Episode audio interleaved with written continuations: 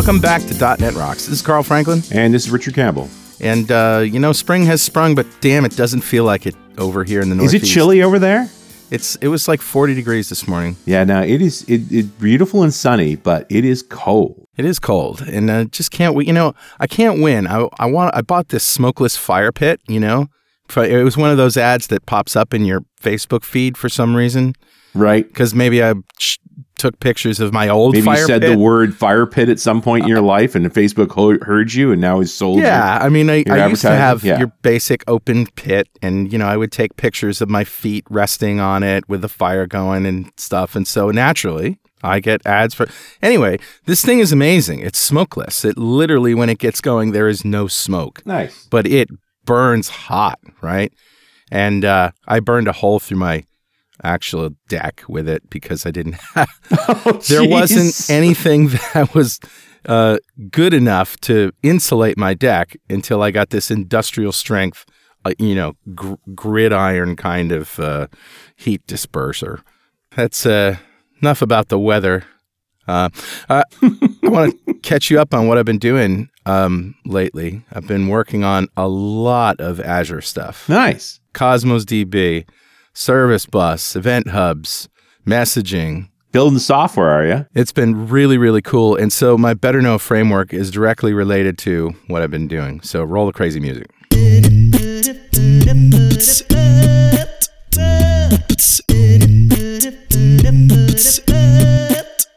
All right, dude. What do you got? Uh, this is on GitHub in Azure samples. It's an Azure Functions plan switcher. So it's a .NET function that uses Azure durable functions to schedule the scale of a function app plus Cosmos DB to a pre-warmed premium plan for like four hours. After the four hours, it moves the app back to the consumption plan and scales down Cosmos DB. So the scenario is, you know, you have this uh, maybe like a weekly time card processor for employees, and this is right off the Right. off the GitHub repo. And while time cards might be submitted at any time during the week, the bulk of the requests are made late Friday afternoon. Yeah, sure. They're all going to be bomb at the same time, right? You got it. So to ensure high performance even with large bursts of data, you can use the sample code to preemptively scale the serverless components on Friday afternoons, scale them down on Friday evenings. Nice. So you don't actually have to log in and press the lever. You can actually you schedule this in. It's like we're going to get a hit on this day, Right. so dial it up, then dial it back down. Yeah, and we've it. been ta- we've That's been talking cool. about auto scaling on this show for how many years, right? Yeah, yeah, yeah. And some things do it, but you know, it's, it's just pretty cool. Here's just another way to do it. Yeah, I love that. That's Yeah. really cool. Nice. It's just now it's just code, right? Like Yep. it used to be Voodoo, and now it's like, ah, this is a thing you use. Yep. Very cool. Awesome. So who's talking to us today, Mr. Campbell? Uh, grabbed a comment off of show 1543, the one we did back with Mr. Hunter, May of 2018, which when we first announced uh, .NET Core 3, Mm. sort of first conversations around that. And I think this show was right around build last year. Probably And right. here we are to show right around build this year. It's funny how that happens. yeah, there might, might almost be a theme emerging. Weird. and this uh, comment comes from Ludwig Sion, and I hope I pronounced your name correctly. I did it with enthusiasm anyway. Uh, he said, I just finished this podcast and I love that the WinForms people can reap the benefits of .NET Core work, right? Because one of the parts about .NET Core 3 was we're going to have the WinForms WPF as a Windows SDK add-on. right. This is sadly not the case for us web forms developers. At the end of the podcast, Scott gives advice when to upgrade to .NET Core, when just supporting or leave it as it is, or when active developing or porting it. However, there's no path for web forms to applications developers except a rewrite, which we can't do. Right. Um, well, we'll revisit this with Scott. Let's introduce him. And and, Yeah. and Ludwig, thank you so much for your comment. A copy of Music to Go By is on its way to you. And if you'd like a copy of Music to Go By, write a comment on the website at .netrocks.com or on Facebook. We publish every show there. And if you comment there and we read on the show, we'll send you a copy of Music to Go By. And definitely follow us on Twitter. He's at Rich Campbell. I'm at Carl Franklin. Send us a tweet. We scale it up on Thursday mornings. Our Cosmos DB of Twitter. Uh-huh. All right. So uh, Scott Hunter by now probably needs no introduction, but just for those who don't know, he owns .NET. He's the So- .NET guy. He's the director of program management on the .NET team at Microsoft. His team builds .NET Framework, .NET Core, ASP.NET, Entity Framework, the managed languages, web and .NET tooling. Welcome back, Scott. Thanks, guys. Happy to be here. Uh, where is web forms these days, friend? What's the solution for the web forms developer who's not prepared to do a rewrite? If you're a web forms developer and you're not prepared to do a rewrite, you'll you'll need to stay on top of uh, .NET Framework 4.8. And we do have Framework 4.8. That's a recent release. Yeah, 4.8 came out um, just a few weeks ago, actually. Um, it's out in the wild now. Nice. Um, it comes with the, uh, you know, ba- basically .NET frameworks ship with the latest update the Windows operating system. Um, so it's available as a standalone download. Um, and if you're on Windows 10, uh, whenever your your machine grabs the newest uh, update, uh, it'll bring .NET Framework 4.8 down as well. Is 4.8 the one that has the the core libraries at the at the bottom of the stack for performance? Uh, we did take the jitter from core and backport it into .NET Framework in the 4.8 era.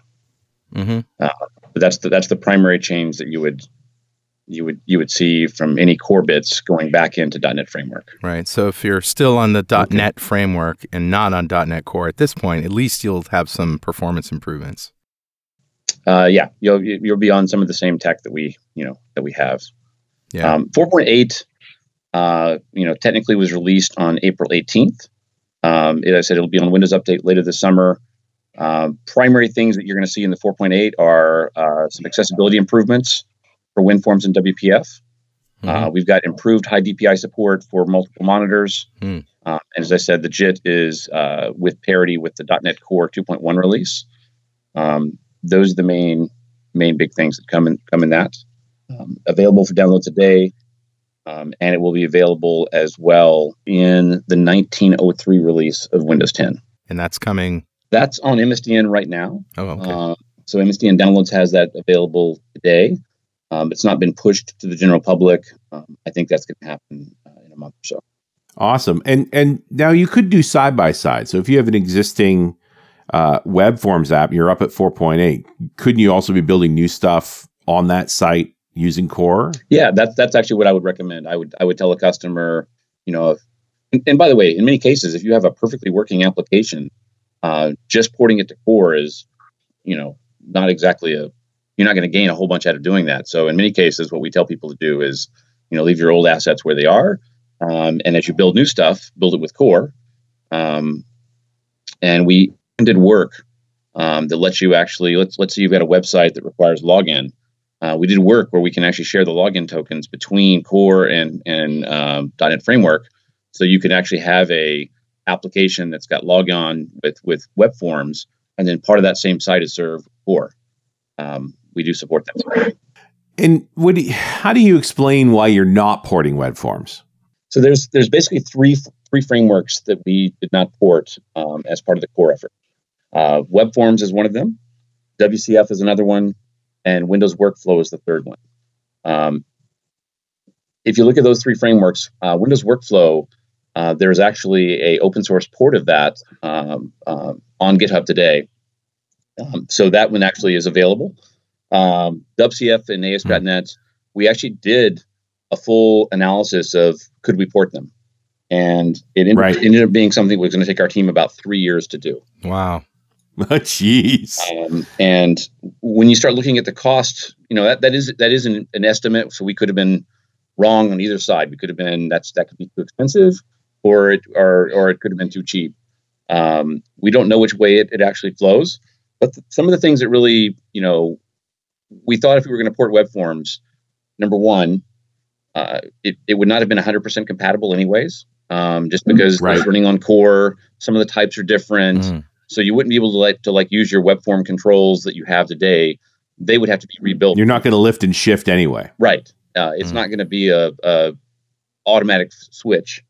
Um, the second thing we want, we if we were going to do that effort, um, well, also it's going to run on on Kestrel, so it's not going to be running a, a, on IIS the same way. So it's going to be on a different stack. So you're going to right. some of that program. Some of, you're going to have some breaks there as well because the underlying tech is is a little different. That was the thing I always thought about was that web forms was utterly tied to IIS. And so to be on core, you just can't be tied to mm-hmm. IIS. Right. it would it would there would be broken stuff there because it, it is actually there's a big piece of web forms is a is a piece of native code that basically basically bolted the IIS. But you could run it in a Windows container. I mean, if even if you're not on core, right? You could still take advantage of modern software practices and throw those in Windows containers and have a little right. bit more. And that, that's what we would.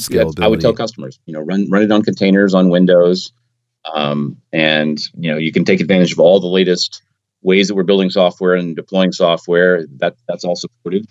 Um, but so it's not compatible. Um, it's very expensive. Right. Um, and at the end of the day, you know, you're not going to, are you are you really going to port your old web forms application? Probably not. So yeah, you're not you're not really gaining anything. I, I appreciate that. And and you know, it's time. It's time. I mean, it's it's it's a good move for consultancies like mine because you know we have customers coming to us saying, you know, help, we're being left behind here. We need to uh, need to get with it. But uh, you know, it's time. It's been a long time since people have built their you know flagship ASP.NET web yeah. forms sites. If you, from an enterprise architecture perspective, you know, if you get ten years out of an app, you've done just fine. Like, dude, that's 2002, maybe 2005 tech. It's 2019. Yeah. MVC's 10 years old for crying out loud. Yep. And what we what we would do is we we, rec- we recommend customers with web forms. I would recommend recommend them to move if if you want to use your skills as you move forward we'd recommend Blazor because mm-hmm. um, it has the closest programming model. It's got more of a component programming model, right? Than you know, like an MVC stack does. Um, so and Blazor's now a product, right? It's no longer an experiment. It is a product now. It, will, it ships as part of .NET Core three. Did you guys talk about that at Build? We did talk about that at Build. Um, a bunch of exciting things. Uh, you know, we talked about at Build. So let's let's uh, let's do a quick recap of some of the Core three stuff. Um, and then I want to jump into and talk a little bit about what's coming after um, Core 3. Okay. So, um, Core 3, um, some of the, some of the stuff that we announced at Build is we announced uh, the date. So we will release Core in September of 2019. Mm-hmm. They will be a a RC where the frameworks so basically kind of quick changing APIs in July uh, of 2019. Oh wow! So we are we are just uh, a, a, month or two, you know, a couple months away from the RC. Wow. Uh, September will be the GA, um, and we'll have a .NET Conf uh, virtual conference in September. Match um, that release. Now, I'm going to go a little further. Um, okay. When you when you think of the releases of .NET, uh, especially .NET Core, they've kind of been all over the map, and it's kind of hard for a, for a customer to know, hey, it's, it's great to hear that .NET Core 3 is going to ship, but when is the LTS build? The LTS build is the long-term support version of Core Core 3. Right. Um, we, we also announced at Build that that's going to ship in November of 2019. So, you know, if you're listening to this, that means you can start playing with Core in July, Core 3, and then you'll have an RTM in September. And if you, if you care about the LTS, that's going to come in November. Um, and then as we move forward and we think about the the next .NETs, um, we want to actually make our roadmap something that's actually easy to predict. And so we will have a RTM of .NET Core every November moving forward. So there'll be a, a 5.0 in 2020, there'll be a hmm. 6.0 in 2021, there'll be a 7.0 in 2022, and there'll be an 8.0 in wow. 2023. So we're, we're going to follow the same pattern that like uh, Node.js does, uh, Ubuntu does, um, and have a very predictable schedule um, that our customers can they'll know when the next LTS build is going to drop. They're going to know when the next preview builds are going to drop. You know, I've always subscribed to the sort of two philosophies of shipping software. There's the deadline version where you cut features to make the deadline, and there's the feature version where you shift dates to make the feature set. Why? And you guys have been on sort of a feature set model for a long time. Why switch? Uh, two, two primary reasons I'm switching. Uh, the, the first the first one is I'll give you what I what I hear all the time is as I as I go around and talk to customers, mm-hmm. they start asking me for extended support on a version of .NET Core, and I'm like, well, why are you asking me for extended support? Well, we don't know when the next LTS is going to be, so we assume we need to have some way to get like six six years of support on this version of, of Core. Hmm. Um, having that right. that that that that schedule like that makes it very easy for a, the customer to go every other year. There's an LTS. Um, and so I know that I need to I need to keep moving um, and I, I can see when the when the future is. So that's that's part of it. I think the other part of it is, you know, as we get to um, beyond .NET Core three, the the release after that, which we haven't talked about yet on the, on the show, um, that release, I I think will will kind of be when we've actually got .NET Core to a very mature place. You know, we have the desktop stacks, Right. We've got the web stacks, we have the microservices, we have machine learning, we have uh, big data, um, and I'm hoping that uh, we, you know we've gotten past all the crazy huge milestones. If you look at .NET Core 2, it brought .NET Standard, it brought uh, .NET Standard 2.0, uh, which was a lot of APIs. If you look at .NET Core 3, um, it brings you know the desktop stacks and Blazor. Um, if you look at .NET Core 5, because we're likely going to skip the 4, um, that's going to bring you um, ahead of time compile.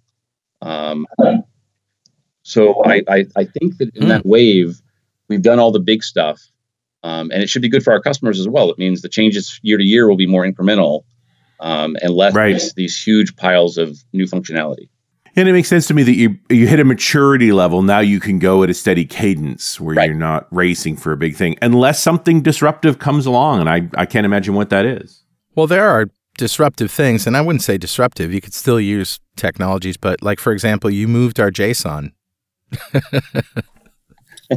Who moved my JSON? Right. I I mean, they have built-in support now, right? So you don't have to use Newtonsoft. But but the you know the Yeah, and syntax you, is a you can little always different. still use use Newtonsoft. The, the the you know the reality is you know having the framework have to depend on a on a third party package to even boot itself up uh, was kind of weird. I never understood why James Newton King didn't work for Microsoft, man. That guy's a genius. You know he works for us now. That's the What? answer then.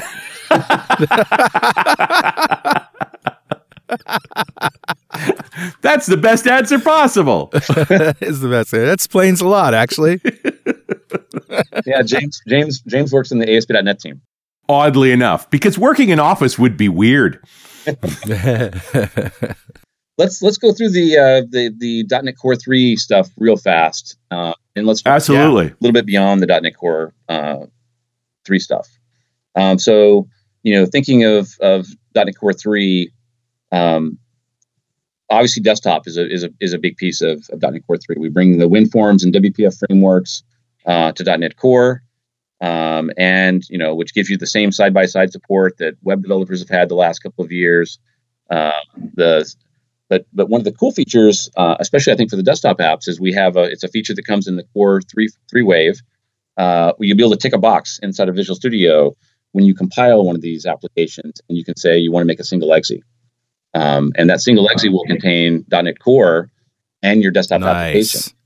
Um, which means you know if you want to go build an application and deploy it across your enterprise, uh, you don't have to worry about deploying .NET Core uh, to all the machines. You can actually make these self-contained exes. So we're going to ship a linker uh, that'll link out assemblies, um, and we'll give you uh, some tech that will actually take the all the all the assets required for your application, uh, make them into a single exe, single click install and you're and you're good to go so that's that's the desktops and that comes with the MSIX installer now, right? So we don't have to worry about all the problems that we've had with. Uh, right. So MSIX will be our replacement for the Click Once technology. Uh, MSIX is being backward ported uh, down to Windows 7.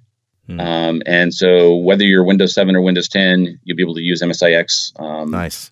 Hopefully by the time that, that Rio ships. Um, Go also brings uh, C Sharp 8, a bunch of cool features in C Sharp 8, uh, ranges, nullable reference types. That's probably my favorite. Uh, that's some tech to make. Yeah, that huge debate around that. Let's let's dig into that a little bit. So nullable reference types, what it is is basically it's a, it's a flag you set, um, and when you set the flag, the compiler compiler will tell you if you're not putting a check uh, for for null around using that type. Right. Um, so it enforces you to put the right null null reference checks in your code. Um, it is it is work though. I will I will tell you that we you know we tried to flip that thing on for the BCL, and it likely won't the BCL won't won't be fully flipped on to use this feature until 3.1 um, because it is it is a lot of work. Hmm. Um, but we looked at we were looking at telemetry stuff of what's the most common exception that, that .NET code has, and it is null null reference exceptions. And so we started asking ourselves, So Sure. what can we do with the compiler to try to help people solve this? Once again, I probably wouldn't turn it on for my old code, um, but I would turn it on for new code that I write. Um, and and it is something. It's you, as I said, you, you do have to turn it on. So it is not on by default. You have to go to your csproj file and, and attribute on that you want to have this feature. Oh, you know, I swear this reminds me of option explicit circa 1994.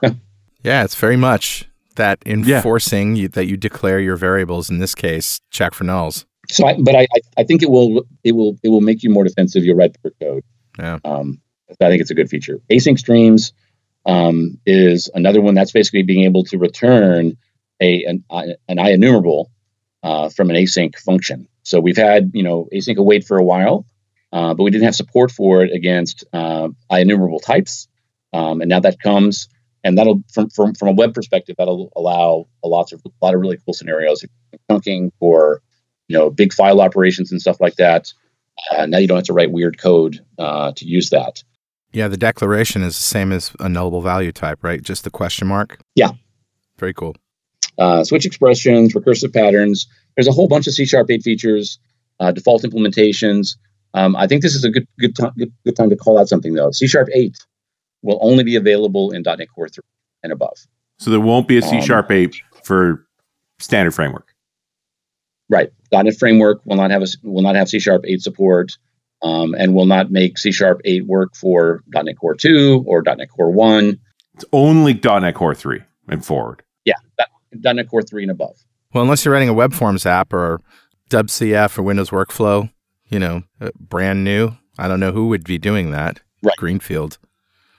You know, you should. There's no excuse. Yeah, that's well one of you know one of our going forward things is historically as part of the .NET team, we've tried to take new features and port them backwards uh, into Right. older versions of frameworks and stuff like that. And every time we've done it, we broke stuff. Yeah. Um, so you know, most recently when we did .NET Standard 2.0, uh, we backported that all the way to .NET Framework 4.6.2.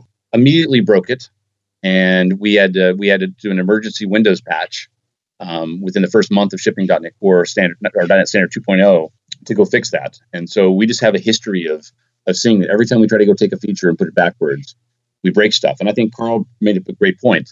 If you have a WCF app that you wrote 10 years ago, are you really going to go add a C Sharp 8 feature inside of that thing? Seems Probably unlikely. not.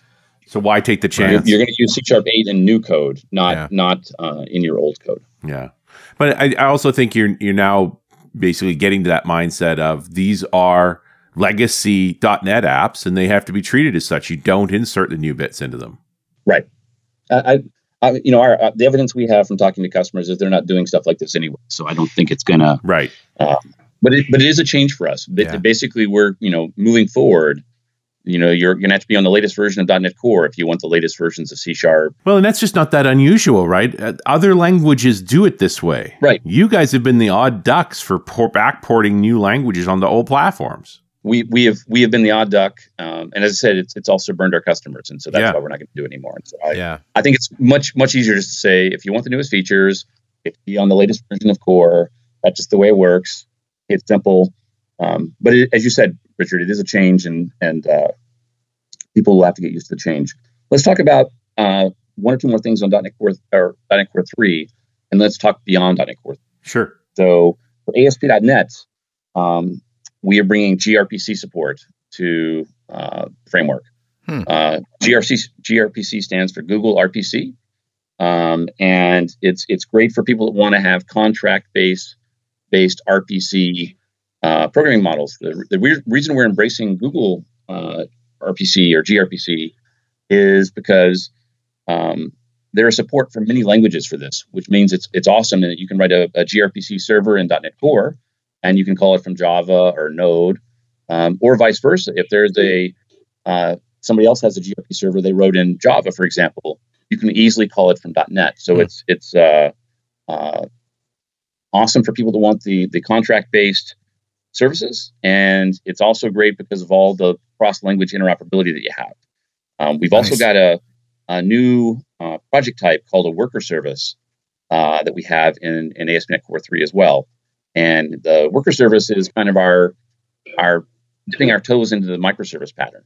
You know, right now, when you build a if you want to build a microservice with .NET Core, it's it's kind of weird because you know, let's say you're going to use a controller for doing APIs. Well, you're, you're going to actually write code that says, you know, um, use use ASP.NET MVC, and there is no MVC, there is no view in this in this application. And so the worker service is is us stripping out uh, a lot of that that stuff, so you can basically just get down to the raw code. So in this case, um, you, will get all the the features like the uh, uh, dependency injection. You'll get all the logging. You'll get all the configuration hmm. that a core project has today. But you can decide if you want to if you just want to actually define a route and have that route go directly to code, or if you want to have some code that runs for a long time. For example, a worker like a service that's that's maybe monitoring a queue or something like that. And so that's going to be first class uh, and built in the framework as so part of. It's a little bit of a step up from a function or a web job, then. Yeah. Now, yeah. The, I mean, there is a GitHub project of gRPC for .NET. There is right that, that clearly, I mean, James Newton King, Dave Fowler, like they're all contributing to. Is this the project? Well, yeah. So, so yeah, I, sh- I should. I, that's that's a great point. So the gRPC support that we have in in ASP.NET Core three, we didn't just go write our own gRPC support. When we right. looked at gRPC, there already was a .NET implementation. Um, and so what we've decided to do is we we're now contributing to that project. So that's why you're seeing James Newton King and Fowler there. Right. James, you know, funny that we mentioned him. James King is like the top contributor to yeah, it. Yeah, yeah. There he is. um, yeah, so we're contributing to that to, to the, the .NET implementation that Google already had.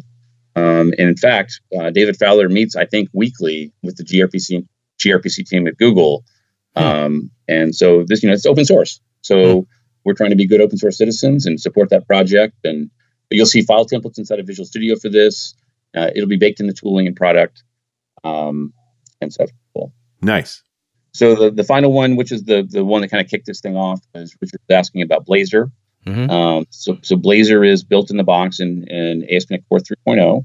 Yeah. Uh, and you know, people that don't know that, uh, Blazor lets you actually write C sharp code that can run in the browser. So using WebAssembly, um, you can write C sharp that runs in the browser. You can write C sharp that runs on the server. Um, and the cool thing here is, if you're trying to build, you know, modern SPA type application, um, today you would use, you know, frameworks like Angular, React, or Vue.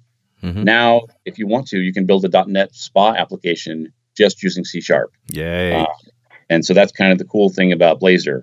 Runs in all the browsers, uh, supported on all the mobile browsers. Uh, but you know, unlike using the JavaScript, now you have now you can use a strongly typed language from top to bottom, um, and you can use a single tool chain top to bottom as well. Yeah. Um, and to start off, the the work that's in, in ASP.NET Core three, um, all of your C sharp actually will run on the server. Um, there's a SignalR service that's actually running in the background and and uh, uh, makes it all go. Mm-hmm. But we'll have the WebAssembly support as well, and that's what we can talk about after the break. That's that's going to be the next version of .NET Core. Very cool. And as Scott said, we are going to take a break for this very important message.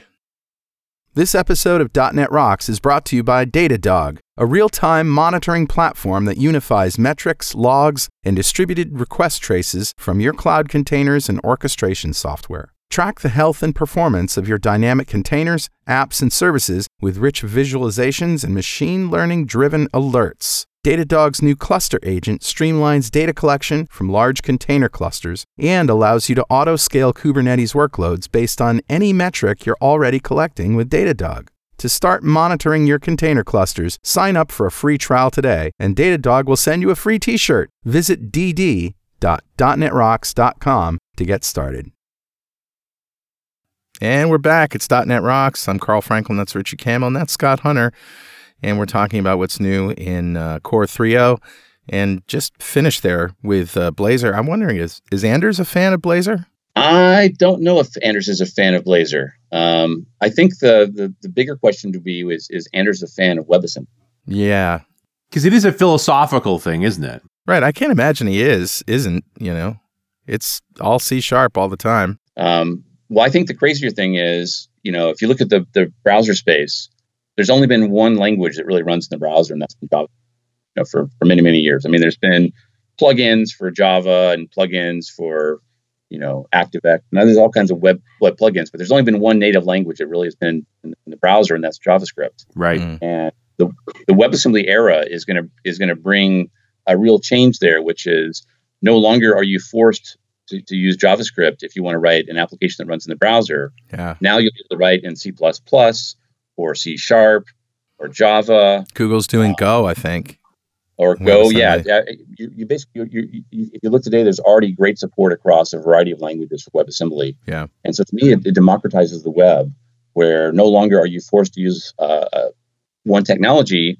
You can use the skills that you already have. I mean, I, I, I know I saw a demo or a, or a presentation where Autodesk um, they had Autodesk running in a browser. Yeah. And I believe it was basically the native C, C++ code that Autodesk is written in, and they were able to build a WebAssembly version of that project of, of that program and get it running in a browser. I'm sure that web page wasn't large at all. That's a big DLL, uh, dude. Holy man. what what level of C sharp um, does WebAssembly support? It, will be some subset of .NET Standard uh, 2.0. Okay. Um, and I'll explain why it's a subset. The you know WebAssembly runs in the browser, and right. because it runs in the browser, you, the idea of running code in the browsers might be scary, but in this case, I don't think it's scary because it, any of the code you run runs in the same sandbox that all web applications run in a browser today. Meaning right. that you can't write WebAssembly code that touches the registry. Right. You can't write WebAssembly code that touches the, the, the the file system outside the sandbox. And and so the the level of compatibility of, of C sharp will be there'll be those kinds those will be the barriers. If you try to write to the file system, you will get an exception. Um, if you try to write to the registry, you would get an exception. If you try to use a pinvoke, you would get an exception because you have to run inside the context of the browser. Yeah, well, there is a file API where you can touch the the disk, but it's all within the sandbox of your app. Like you can't go out to the documents folder, for example. Exactly. There, yes, there is a there is a mechanism today where you know a, a browser can actually touch the file system, but it does it in a sandbox in right. a specific place, and it just can't go out and touch the root of C drive. For yeah, example. you can only you can only create files and deal with them yourself. You can't share them. Well, you right. could you could certainly upload the data to an API, which is what they do. Yeah. Um, and so your your compatibility will be basically within what the what the bounds of that sandbox are. Some of the APIs in .NET uh, won't work because they would they would allow you to, they would try to get out of that sandbox and so they would just throw and but, but you know what's interesting is that um, I don't know why you would want to do this on the client, but there are, you know, libraries for some of these great Azure tools like Service Bus and all of those that are core compatible. You know, and what it means is if they're .NET Standard 2.0, that right, they'll and their core will they will they run in WebAssembly? Will you be able to yeah, call them? Yeah, yeah, you could you could build an entire application that ran in WebAssembly um, and went out and, and talked to Service Bus or talked to Cosmos DB or talked to SQL Server or all those kinds of things. Those are just web, you know, you know, those, those are just API calls. Yeah, I mean that's pretty cool because that sort of takes a little bit of a load off of the uh, off of the server. You know, it's sort of like um, spreading spreading the love. So that's that's funny you mentioned that. There's a uh, there's a URL you can go to which is try period dot period net. Try.net uh, and that's a that's that's a, a, website you can go to and it lets you actually write dot net code in the in the browser. Um, and so the the idea here is you don't have to you know install any tools. Wow. And that's and uh, that's a funny one that we actually when we first built that website it was running all the dot net code on the server which meant we were getting billed every time that somebody ran some code on the server. Right. And a few months a few months ago, we ported that website to Blazor um, because being run in Blazor, now it's running the .NET code in your browser yeah. using your CPU, not using the CPU in Azure. It opens up a whole lot of flexibility in your architecture now. And uh, we saved our company uh, tens of thousand dollars a month right. Uh, by, by moving the, the, the, workload from the, the server to the client. And that's where you're going to see WebAssembly and Blazor uh, do a whole bunch of stuff. But uh, I want to talk about the the real exciting thing okay. that, that we, uh, we announced at build. So we just, you know, we, we already announced at build the .NET Core 3 is going to ship in September. Um, but it wouldn't be a build if we didn't talk about what's going to come after .NET Core 3. Right. So let's let's kind of go to a, a quick history lesson on on .NET. So in 2014, we had three .NETs. We had .NET Framework that everybody was used to. We had just introduced .NET Core, fully open source, cross platform. Um, and we had uh, Xamarin for building mobile applications. Mm-hmm. And that's using Mono on the back end. So we have three of these .NETs. And we know there's a problem. It's hard to share code across these .NETs. Uh, and so in 2016, we introduced .NET Standard. And all .NET Standard really was is a, is a contract saying that all .NETs must implement this set of APIs called the .NET. Right. Um, and so it made it very easy to go build an assembly that you wanted to share across .NET Framework and .NET Core or .NET Core to Xamarin. Um, but that, that's just a step on that roadmap. As I look forward to beyond .NET Core 3, um, we want to do something crazy. Why do we have to have three .NETs? We're going to take the, the, the best parts of .NET Core and the best parts of Mono hmm. and merge them together into a single platform. Um, and we're going to call this, we're not sure what to call it yet. It's either going to be called .NET Core 5 or just .NET 5. Hmm. Um, and what you're going to get is you're going to get, you know, right now, the, a Xamarin application, the, the mono that Xamarin runs on is a, another implementation of the BCL, the base class libraries. Right. .NET Core has an implementation of the base class libraries. And so we have, our teams are actually supporting and building two different BCLs. So with this, there'll be one BCL that's shared across all the applications. That is awesome. The mono technology has ahead of time compile. Um, and ahead of time compile means that we compile the app. There is no jitting. You know, it, it's basically it's basically native code uh, that is that is emitted from that, and and they have to do that for Xamarin because um, some of the devices they run on, like iOS devices, um, Apple doesn't let you have interpreters or jitters on those devices for security reasons. Right. Yeah. So they have to have that AOT. This means we're going to bring that same AOT technology into core. So you can build a ASP.NET Core application and compile it to a single exe. Um, this the same AOT technology is what we're using to do WebAssembly for Blazor. Wow. Um, but I am super excited to have a a re-converged into a single platform .NET that supports yeah. web, mobile, desktop, IoT, and console. Um, it's everything's going to use the exact same project system. So, like today, for example, uh, a Xamarin project uses the older MS Build style projects, not the new simplified CS projects that we have mm. in a .NET Core application. Uh, but it means we will take the best of Core and Mono, merge them together, one BCL, one single tool chain, and everybody gets uh, JIT and AOT. How uh, we have been waiting for this day. That is so awesome. Everything unifies. At the same time, it's the mono version of .NET that runs Blazor, right? Because it's C++ at its core. Like, is as I was saying, we're right right now the the um, when you're running WebAssembly, we're using the AOT tech from Mono, right, um, to make that run today. Um, and so this is merging.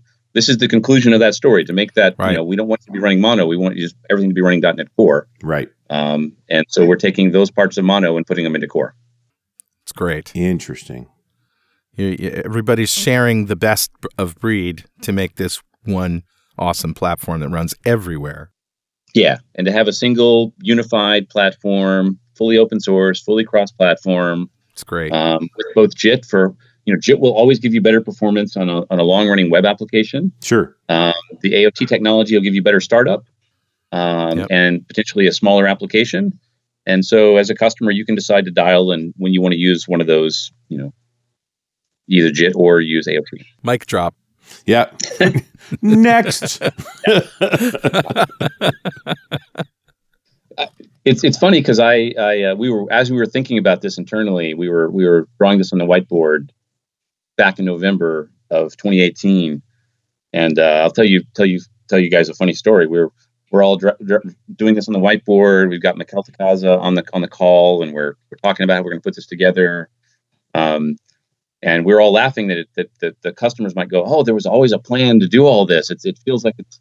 We were just laughing how how it, it looks like a, a perfect plan outside, but it, we never thought of it four years ago. We weren't this. Um, sure. Well, and it's just too much to think about because you need to know so much too. I think everything's matured enough now that you kind of are in a place where you can talk about what that would look like.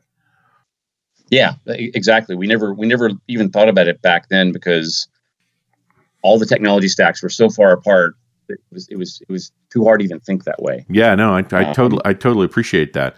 But it, it, I also think you're going to have more cycles now with a unified stack like this. It means that you can actually add more features faster because you're not backporting and making sure things are synchronized and updating standard to keep the APIs consistent. Like you don't need to do a lot of that. It's just going to happen naturally because it's one stack. Yeah, well, the, the the cost savings of not having two different teams writing BCLs is going to be immense. Um, you know, just having one unified BCL team. Right. I mean, a lot of folks don't realize that. You know, like when we we add a new API to .NET Core, um, then what will happen is the the the Xamarin folks will go and and uh, go look at the reference source code for Core, the reference source code for .NET Framework, um, and sometimes they grab code out of both Right. um, and then to make that through the API over on the on the mono side, um, and not having that duplication of effort and having slightly different implementations on both sides, uh, you know, should be a huge win for the customers. It's going to mean things like uh, Visual Studio for Mac is going to run on .NET Core, um, uh, which means it, it's going to run on a, uh, I would say, a more proven BCL yeah. uh, for running desktop style applications. Well, it's you know those those BCL people are incredibly talented. Like that's some serious skills there. The fact that they're not spending time backporting means they can continue to improve performance. They can continue to add base features. Like it's all advantageous if we have one. Yes, So, So- I'm pretty excited about that. That's good stuff. super happy. I'm very excited uh, about it. But at the same this time, you're also getting mature enough now that there's not going to be huge tracks of new features needed to be added. Right? This is sort of a gradual improvement scheme now. I hope so, and that's why you know, as we mentioned at the beginning of the, the podcast, uh, going to that annual cadence. Um, you know, we think the platform is going to be ma- mature enough at this point that hopefully stuff is mainly incremental, which also means it's for my customers as well because it's easier to move from version to version. Yeah. Um, hopefully, but you're going to get the best of all the worlds too. So it's not Right. like you don't have to get all the side by side. You get all the cross platform. You get all the app types. Um, I'm excited. So, getting back to Windows Desktop, what's the story with Windows Forms and WPF again? I mean, I know that they're .NET Core, but does that mean that they can run on a Mac or a Linux desktop? No, the, the desktop stacks um, are are very very hooked to Windows technologies. For example, Windows Forms is basically a wrapper around around H, which is the, HWND, that yeah. uh, the, the desktop is built on top of. Right. WPF sits on top of DirectX, Right. Yeah. um, and and so both of these technologies are very uh, aligned to Windows technology. And and let's say we did port those. Do you really want a, Win, a Windows 95 style looking application running on a Mac? I Mm. don't think you would get what you actually want out of that. Um, so the whole idea of doing cross-platform UI has always been a challenge. Nobody's got it right to this day. If it was easy, it would have already been solved, but nobody's got it really nailed.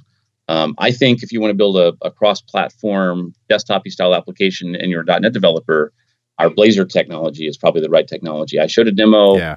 a few months ago where we took a Blazor application and we wrapped it in, in an Electron shell. Um, and so Wow. for people that don't know, Electron is the is, is some of the technology uh, that's out there to make a, a web application be a real desktop application. You know, examples of of uh, Electron applications are Visual Studio Code, hmm uh, Microsoft Teams, uh, Slack uh, are all examples of of these types of applications. Yeah. Uh, they don't It's easy to tell when you run an Electron app. Just see how much memory you have available. how many copies of Chrome am I running? How many of those are actually Yeah. Electron apps? Like it's. I'm I, I'm excited that you guys, you know, GitHub's a wholly owned subsidiary now. Not so much for the source control, but hey, thanks for making everything free. But now that you own Electron, can you work on it? Well, as I said, we we have been playing with uh, getting Blazor applications to run uh, in the Electron shell. Interesting. and um, and when you when you run a, a, a .NET Blazor application inside of the Electron shell, you do get a better memory footprint than you do with Node.js apps, um, and you get better performance as well uh, than you do in the Node.js apps. Um, so um, we will likely make the Electron option available to uh, Blazor developers in the future Mm. Right. um, and and we will ke- keep looking at you know, at, once we get the platform all unified in the in the .NET five, .NET four or five era, um, I think you know, figuring out how to build cross-platform UI apps will be something we'll do, whether it's the Blazor plus um, the Electron shell or something else. Um, you know, customers do ask us about this all, a whole bunch, and so it, it, we will definitely explore the area. Nice. Hmm. I do want to circle back on XAML a bit because I remember a time when XAML ran on the Mac. We just called it Silverlight. Yep. You know, I don't know what you guys are ultimately do with WPF and and all of that in the SDK, but if it goes open source, like somebody could make an implementation here. It is XAML. I mean, I know it's working against DirectX, but it doesn't have to. I, I'm mm. with you about WinForms. It's sort of an old style thing, but XAML lets us do just about anything. And there's some people I've heard rumor that are not wildly excited about HTML. No. just some people, that's, not very many, but some. Like I, I think there's room for an, an alternative. I think there is. That's what I was saying. We we will continue to explore that space. Okay. As you said, once we get through this next wave and we have some cycles available, hmm. we'll go look and see, you know, what the right solution is. As I said, is it Blazor in an electron shell? Right. Is it Xamarin Forms uh, that runs uh, across all the all the uh, the the operating systems? I don't know the answer. Yeah. Mm-hmm. Uh, well, I mean, what I like about Blazor, I mean, admittedly, you're still using HTML to do the rendering. We are. But you now have a component model back into play, and all the vendors are already offering free versions, uh, you know, sample versions of their, their component library. So we're back to maybe a draggy, droppy, buildy sort of way to, to build a, a client app, which is interesting. The question is, is it good enough? Right. Hmm. And I don't, I don't think we know at this point if that's good enough. I yeah. I think we'll have to wait another another cycle before we actually, you know, figure that out. And here we are getting back to the reality of there isn't a grand plan. There is put stuff out there, watch what happens, adjust accordingly. Right. and and just, you know, we we're always our team is always watching the technology space. all up to see what's what's the next big thing. Sure. Right. Uh, but I, we have all the pieces now to do some pretty crazy stuff. I mean, with the WebAssembly stuff, you know you could actually run cross-platform ui in the browser. I mean you could have you know imagine controls that are actually running in webassembly. Yeah. So all you need is a browser on all the platforms. There's there's tons of stuff we could do. So scott where's vbnet today? So you know net core 3 does ship with a new version of vb um, uh, the vb language. We try to make sure that as we add features to c sharp um, that there is a equivalent uh, in the vb side and that if you write code using the latest C sharp features, we want to make sure you can still call that code from uh, the Visual Basic side. Is the language innovating? The the language is innovating basically uh, primarily in being able to use the same features that C sharp is. You know, yeah. we, way, the way we look at languages is we lead with C sharp, mm-hmm. uh, and then we take take the that functionality and make sure that you can call that code from VB and you know bring those those features uh, back to VB. So, for example uh, tuples is something we did in C sharp seven, mm. um, and we made sure that we had a VB. You know, the VB code could do the same thing. So, um, but we don't we don't innovate on on both languages at the same time. Right. C sharp is, is the leader, and VB is kind of the follower. Right. You know, there's a passionate group of people that still use the VB language. Very cool. Well, I'm sure there'd be a few people listening who are happy to hear that. That's good. So, uh, so what's next? I mean, build is over. You going golfing or I mean, what are you doing now? what do you do now? What's next is we ship .NET Core 3. I mean, get this RC out in July yeah. and then have .NET Conf in September for the launch. That's really the the next thing. And then uh, we'll get that LTS out in November. And then, then it's golf time. Previews of, of, of 5 will start coming out. Yeah. Busy summer, though.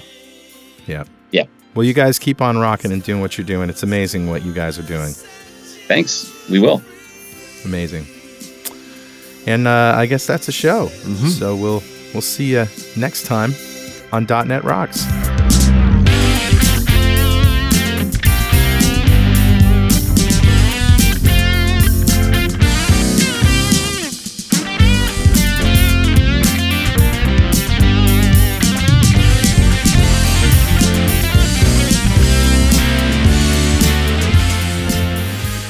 .NET Rocks is brought to you by Franklins.Net and produced by Pwop Studios, a full-service audio, video, and post-production facility located physically in New London, Connecticut, and of course in the cloud. Online at pwop.com. Visit our website at dotnetrocks.com for RSS feeds, downloads, mobile apps, comments, and access to the full archives going back to show number one, recorded in September 2002. And make sure you check out our sponsors, they keep us in business. Now go write some code. See you next time.